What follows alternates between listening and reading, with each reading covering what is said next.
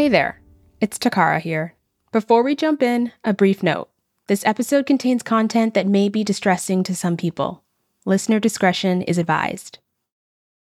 Many people recall the enormous fights around the Patient's Bill of Rights that never got done. Uh, well, you know what? The Patient's Bill of Rights is embedded in this health care bill. Back in 2010, President Barack Obama introduced the Affordable Care Act. We'll call it the ACA. It also included a Patient's Bill of Rights. Now, that term might sound familiar. You might have seen the Patient's Bill of Rights hanging on the wall when you've gone for, say, a checkup, or in the paperwork you filled out when you met with a new doctor, or even when you visited a loved one in hospital. Nowadays, it's everywhere. Hospitals and doctors' offices all over the United States have been using their version of the Patient's Bill of Rights for decades well before Obama was elected or the ACA was passed. If you don't already know, the Patient's Bill of Rights lays out standards and ethics of patient care. It says that as a patient, you have the right to be treated with respect and dignity, that you have the right to access your medical chart, and a right to make decisions about your plan of care before and during treatment. Today, these things may seem standard, obvious even, but where did these rights come from? Who wrote them and commanded that hospitals and doctors' offices had to live up to these standards? Well, a lot of people don't know that the Patient's Bill of Rights was created by a group of young black and brown activists. I think that the accurate history of the work that was done by the Black Panther Party and the Young Lords in the South Bronx and Harlem has never really been written. I'm Takara Small, and from Somethin' Else in Sony Music Entertainment, this is They Did That. On today's show, how Black and Puerto Rican activists from the 1960s reshaped American healthcare by taking over a hospital in the Bronx. We were not going to let them push us around. We were going to stand up for ourselves. We'll hear from one of the women behind the movement and how she played a part in creating the Patient's Bill of Rights. Stay with us.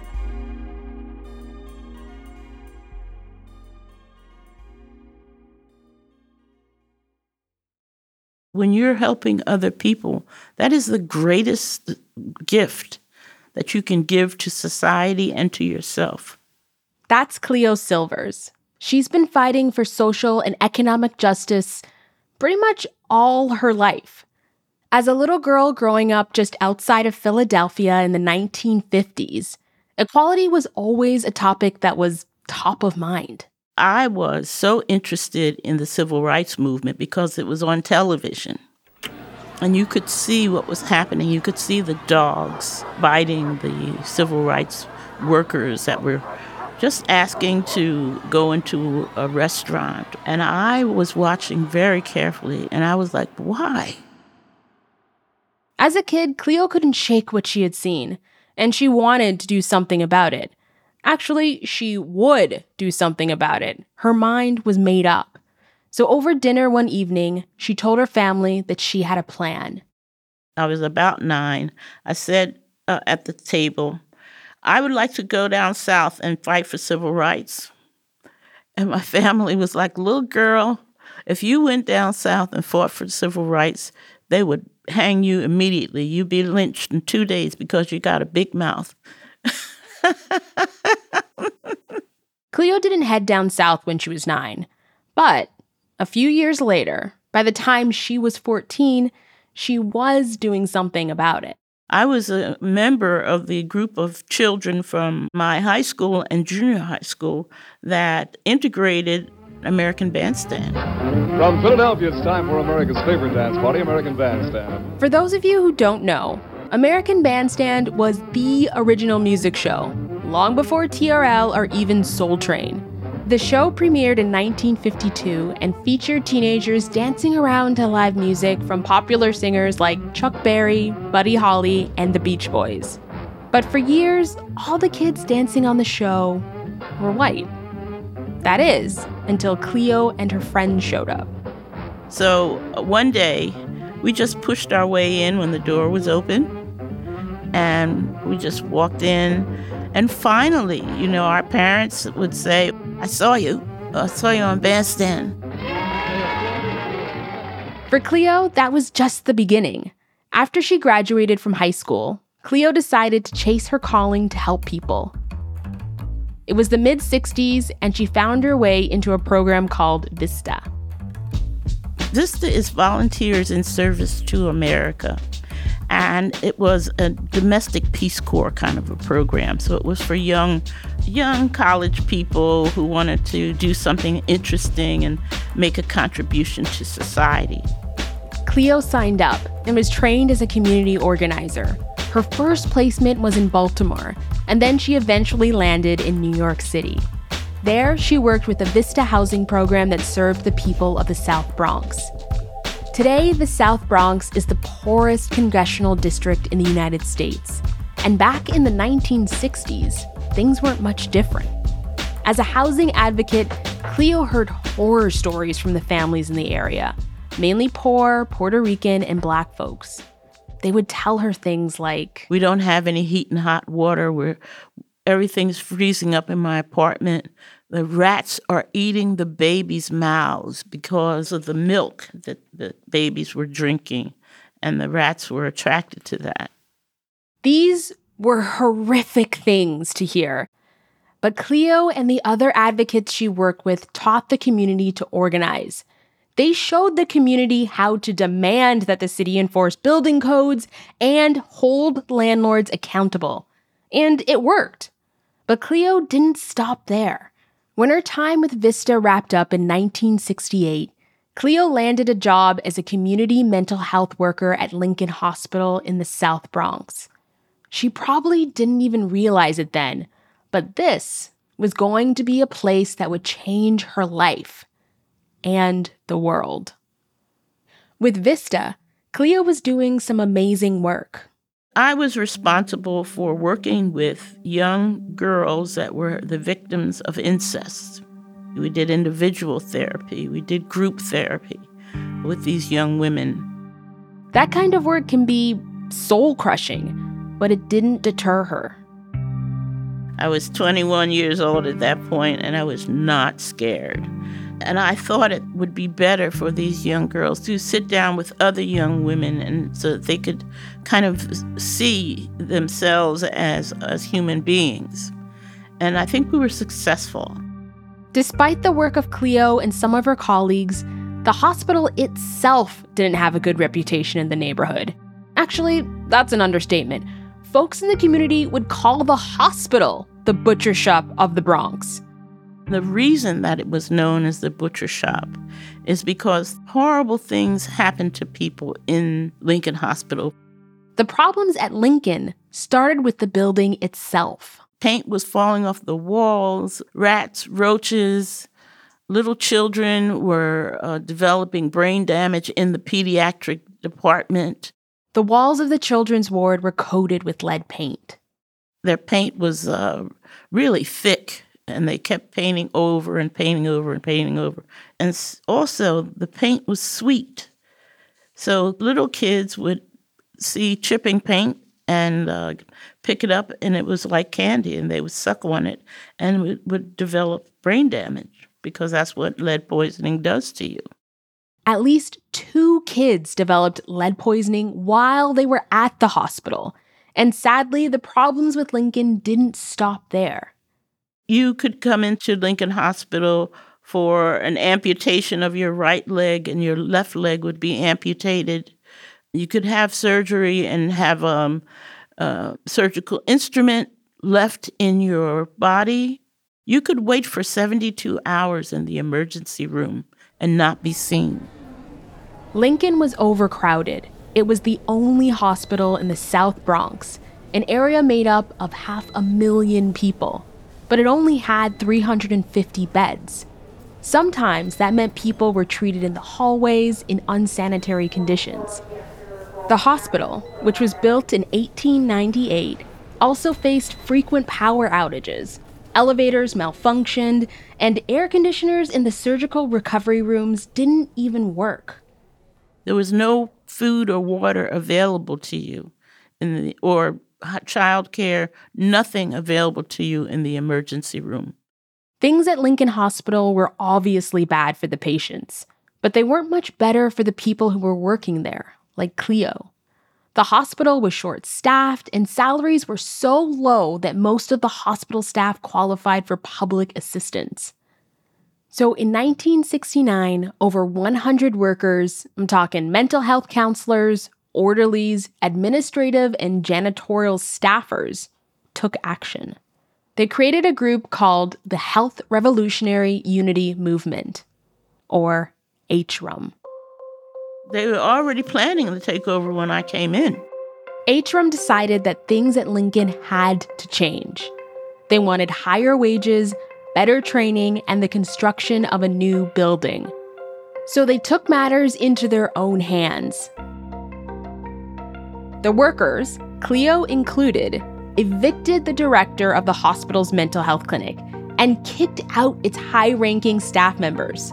And they didn't stop there.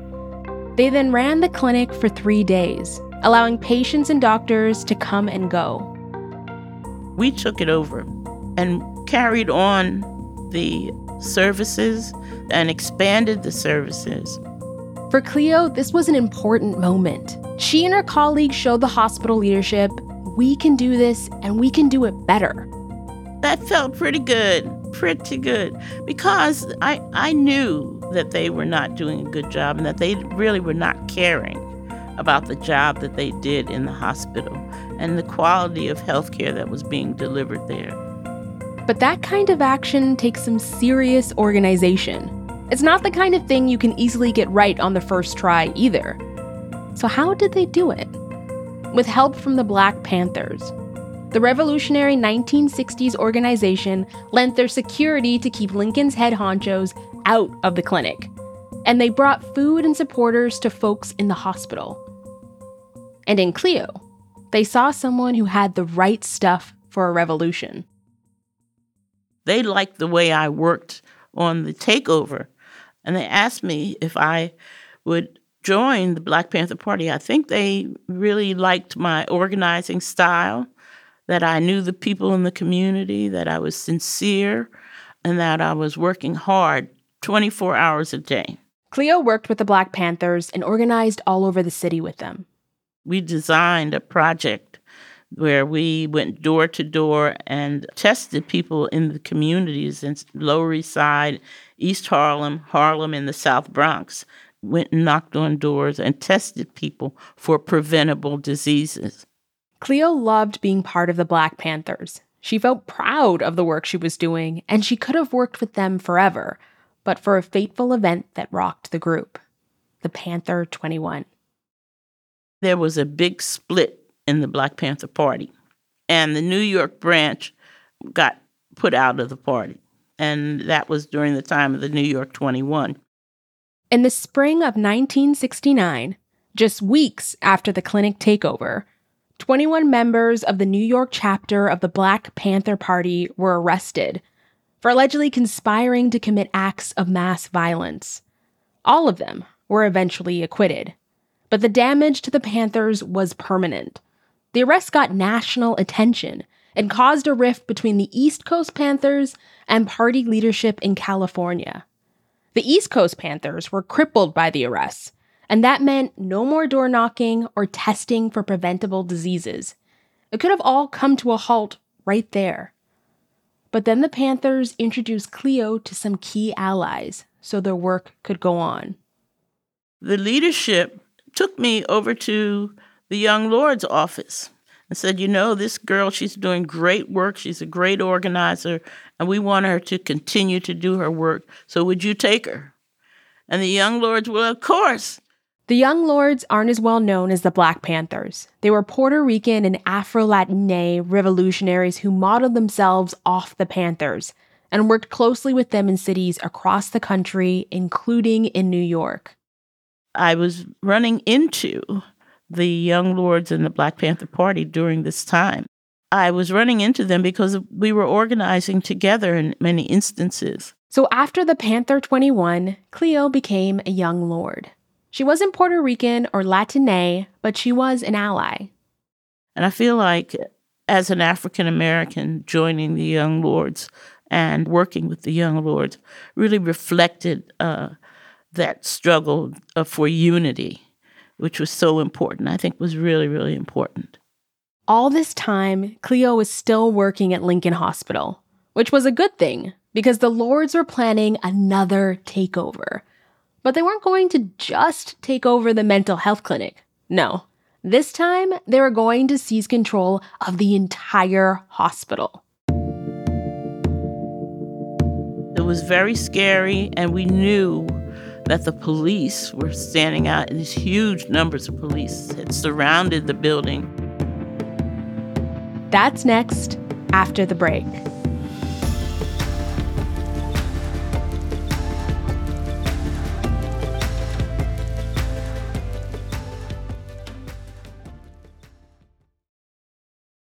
We all have questions that keep us up at night. The self help industry tells us they have answers. As a journalist and a skeptic, I'm not so sure. So I've set out to talk to people who have gone to radical lengths to find answers. I'm Katherine Rowland. From Somethin' Else and Sony Music Entertainment, this is Seeking. On season one, we're diving deep into the portal of plant medicine and psychedelics. Listen to Seeking wherever you get your podcasts. Warning this podcast contains juicy tales of a super dysfunctional family brothers betraying brothers, friends becoming enemies, and a mother trying her best to keep everything from falling apart. No, this isn't a reality TV rewatch. I'm Dan Jones, your host, and this is one of my all time favourite true stories. Join me on a trip to the Middle Ages to meet history's most dangerous dynasty, the Plantagenets. This season, the plots are thicker, the ambitions greater, and the betrayals are even more devious in the epic saga of the family that shaped our world. From Somethin' Else and Sony Music Entertainment, this is History A Dynasty to Die For, Season 2. Listen and follow on Apple Podcasts, Spotify, Amazon Music, Stitcher, or wherever you get your podcasts. Cleo and her colleagues were not pleased. After their impressive clinic takeover, things didn't seem to change at Lincoln. So the Young Lords and HRUM teamed up with a group of radical doctors at the hospital. Together, they set up a complaints table in the ER to hear from the community, and often Cleo was running point. But the administration wasn't happy about their staff soliciting complaints. Every day, the administration, they made the security guards come and take our table down and take it out.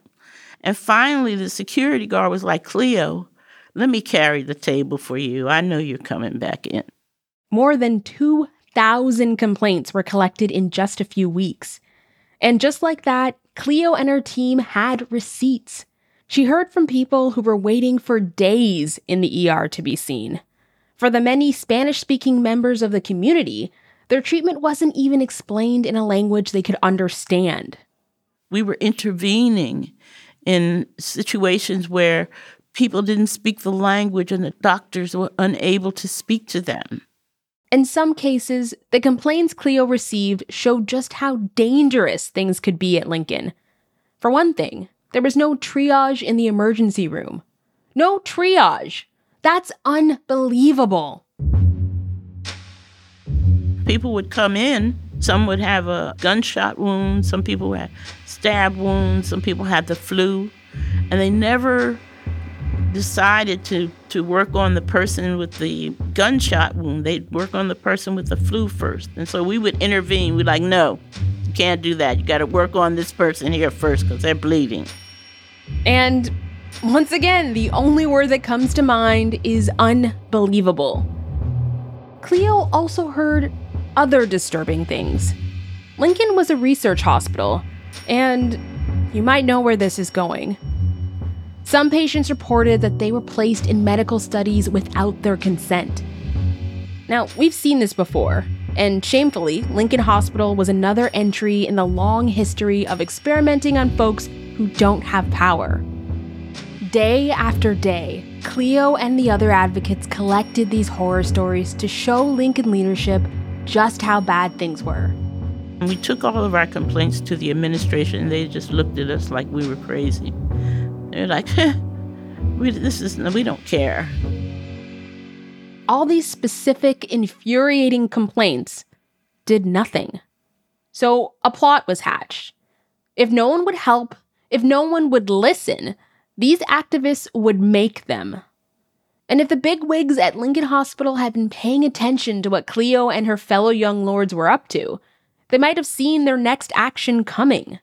Because they had been busy.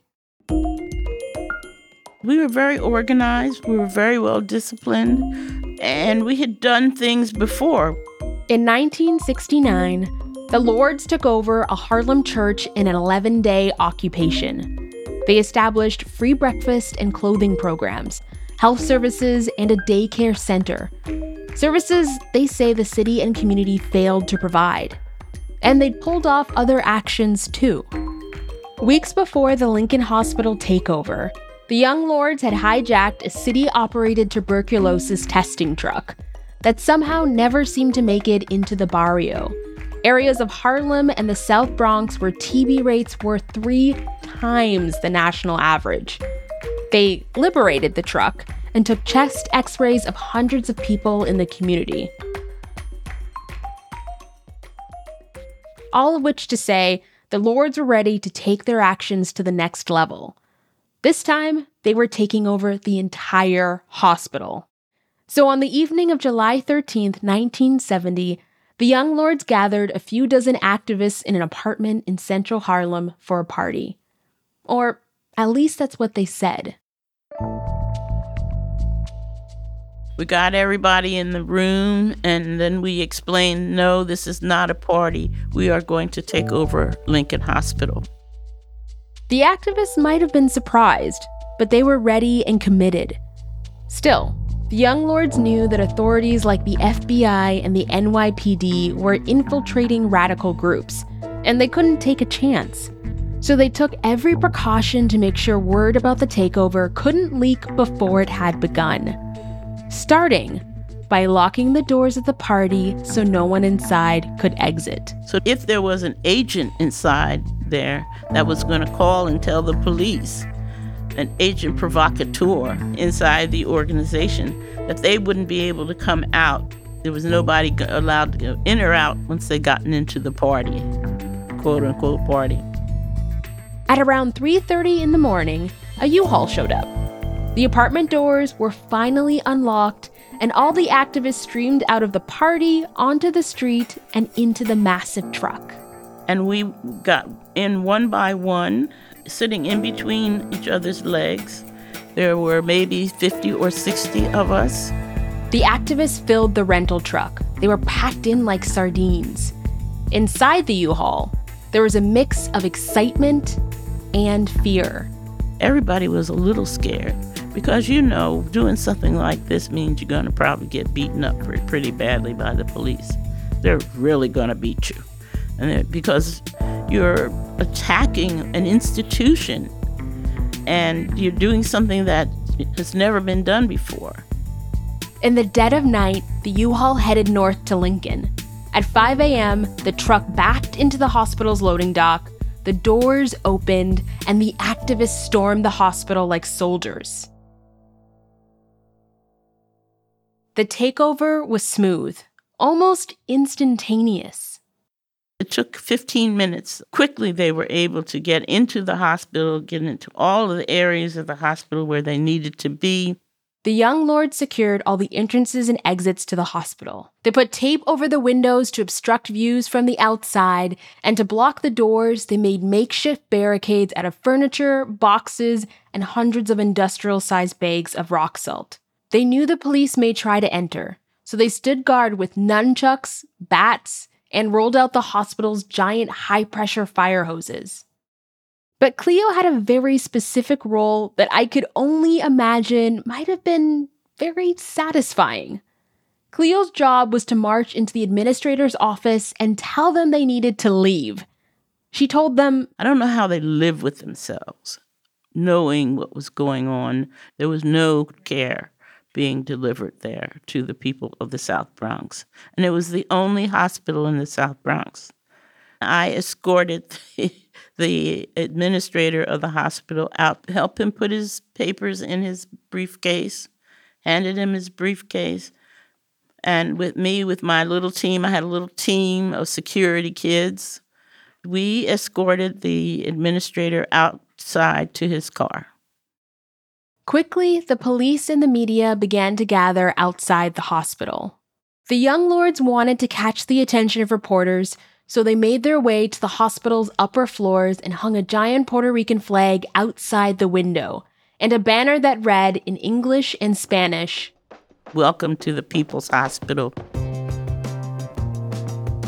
Some of the workers hated us, but we gained the support of a a large number of workers inside the hospital because we help them. You know, when you, are delivering bad service, then it's not good for the workers either. The activists kept one entrance of the hospital open to allow patients, doctors, and nurses to go in and out of the building. They weren't there to stop care, but to make a statement. At 10 o'clock that morning, the Young Lords held a press conference the activists told reporters why they were there that the state of the hospital was scandalous and that something needed to be done. They presented the complaints they collected and demanded, among other things, no cutbacks to services, daycare for patients and staffers, a community worker board to help run Lincoln, and the construction of a new hospital. Word spread through the barrio that the Lords had taken over the hospital, and hundreds of community members came to get tested for anemia, lead poisoning, and tuberculosis. The delivery of healthcare continued the entire time that we were there. After the press conference, the activists met with the mayor's office and the hospital administration and asked for their demands to be implemented. But they couldn't reach an agreement. After 12 hours, the activists needed to make an exit, and the stakes were high. We were negotiating with the city to not get beat up when we came out of the hospital, and the police were not going to agree to not beat us up when we came out. And some of them did not agree to not shoot us. It was scary. The police began to mobilize outside. They were preparing to bust through the doors with force. The young lords knew they needed to do something. Finally, a light bulb moment. One of the docs had a great idea. Put on white coats and nurses' outfits. And at the change of shift, we'll all walk out and nobody will be able to tell who's who. And so that's what we did. It was five o'clock by this point. The young lords knew that a new group of workers would be coming to the hospital to start the night shift, and that the previous shift of workers would be leaving to go home. If the lords could camouflage themselves into nurses' uniforms, scrubs, doctors' coats, and stethoscopes, they could blend into the crowd and walk right out of the hospital. They opened up a backdoor exit the police had failed to protect and strolled out of Lincoln and onto the street. It worked. They couldn't figure out who was a doctor and who was a young lord. We walked out and looked like we were, you know, just another worker coming out of the place.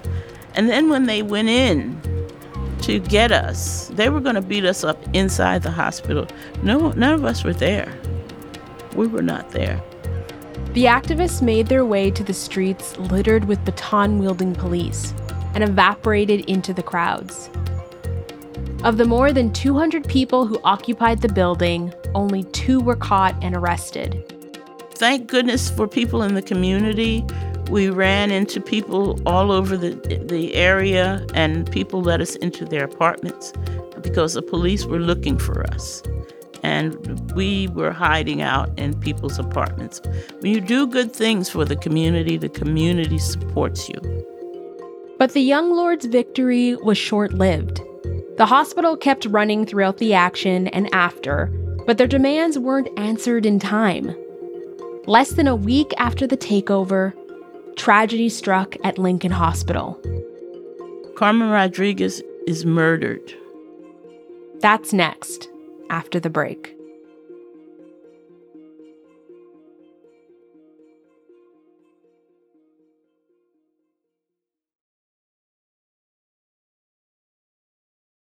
On July 17, 1970, a Puerto Rican woman named Carmen Rodriguez went to Lincoln Hospital for an abortion.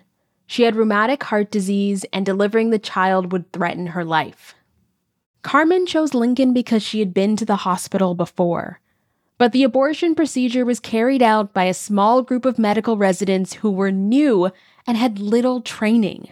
She had heart problems and some other real serious issues. She had high blood pressure. They agreed to do a saline abortion on her without reading her medical records, her medical history. A saline based abortion procedure isn't used today. But back in 1970, it was a technique used to end pregnancy in the few states that allowed abortion, like New York doctors inject a saline solution into the uterus to induce a miscarriage. Saline is a mixture of salt and water, and that injected saline doesn't stay in the uterus, it goes into the bloodstream. And you know that salt impacts your blood pressure, and if you have a lot of saline injected into you, you're not going to survive. The doctors never saw Carmen's medical chart and moved forward with the procedure, even though the salt solution could have harmed her. When she became short of breath, doctors assumed that she had asthma, so they treated her for that. Since the residents never saw her medical chart, they had no way to know that the saline she was given could likely be fatal for a patient like Carmen who had had a heart condition. And it was. Carmen Rodriguez fell into a coma and died at Lincoln Hospital on July 19, 1970. She was 31 years old. It was such a huge thing to have her die inside the hospital right after the takeover, right after all the demands that we gave to the hospital administration and to the city about the way the hospital treatment was going. To kill Carmen Rodriguez. It was a huge thing. Carmen's treatment plan was never explained to her. She never had a chance to tell doctors about her condition. Her death could have been avoided. The news of Carmen's death at the butcher shop of the Bronx rocked the community. The anger in the community went on for several days. Protests erupted as the people of the South Bronx, the Young Lords, HRUM, and other activists called for a better standard of care, so something like this would never happen again. And by late August, the groups had come to a consensus on a lasting document the Patient's Bill of Rights. Cleo was one of the drafters, and it called for patients to have the following rights to be treated with dignity and respect, to have all treatment explained to you and to refuse any treatment you feel is not in your best interest. To know what medicine is being prescribed for you and what it is for and what side effects it will cause. To have access to your medical records, to your medical chart. To have door to door preventive medicine programs. To choose the doctor you want to have and to have the same doctor treat you all the time to be able to call your doctor at home, to receive free meals and water while you're waiting for outpatient service, to have free daycare centers in all hospital facilities. And then number 10, to receive free health care. That health care is a right and that everyone should have free quality health care.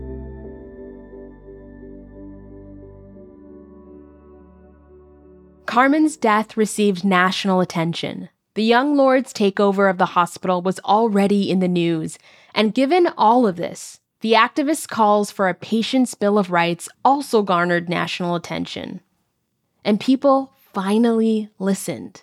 In just three years, the American Hospital Association, or AHA, formally adopted a version of the Patient's Bill of Rights.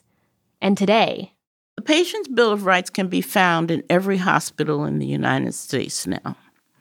Of course, it's significantly watered down from the original Patient's Bill of Rights, but it is in every hospital and it can be found posted in most hospital rooms.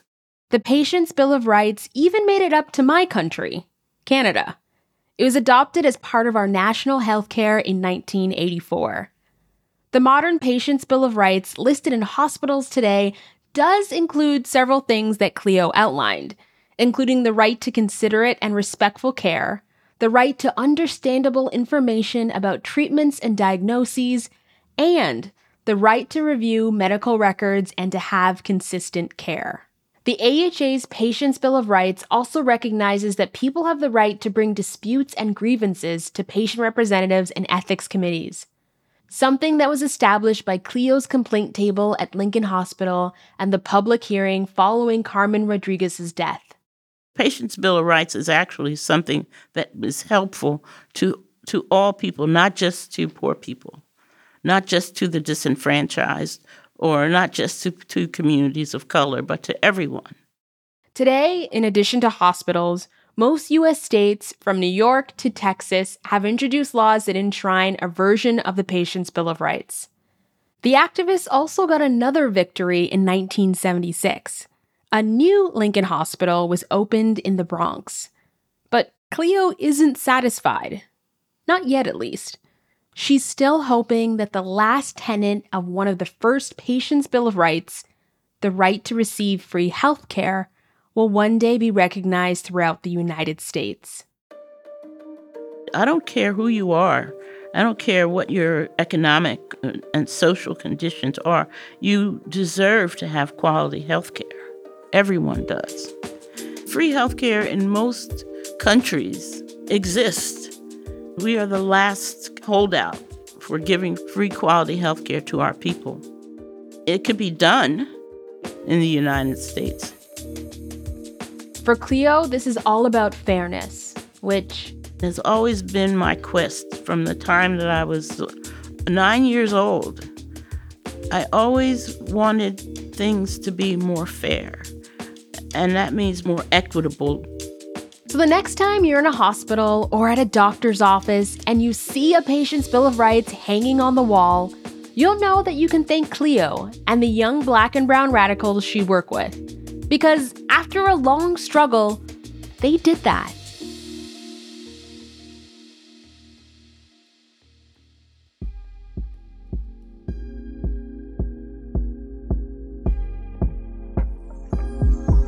On our next episode, everyone was against him.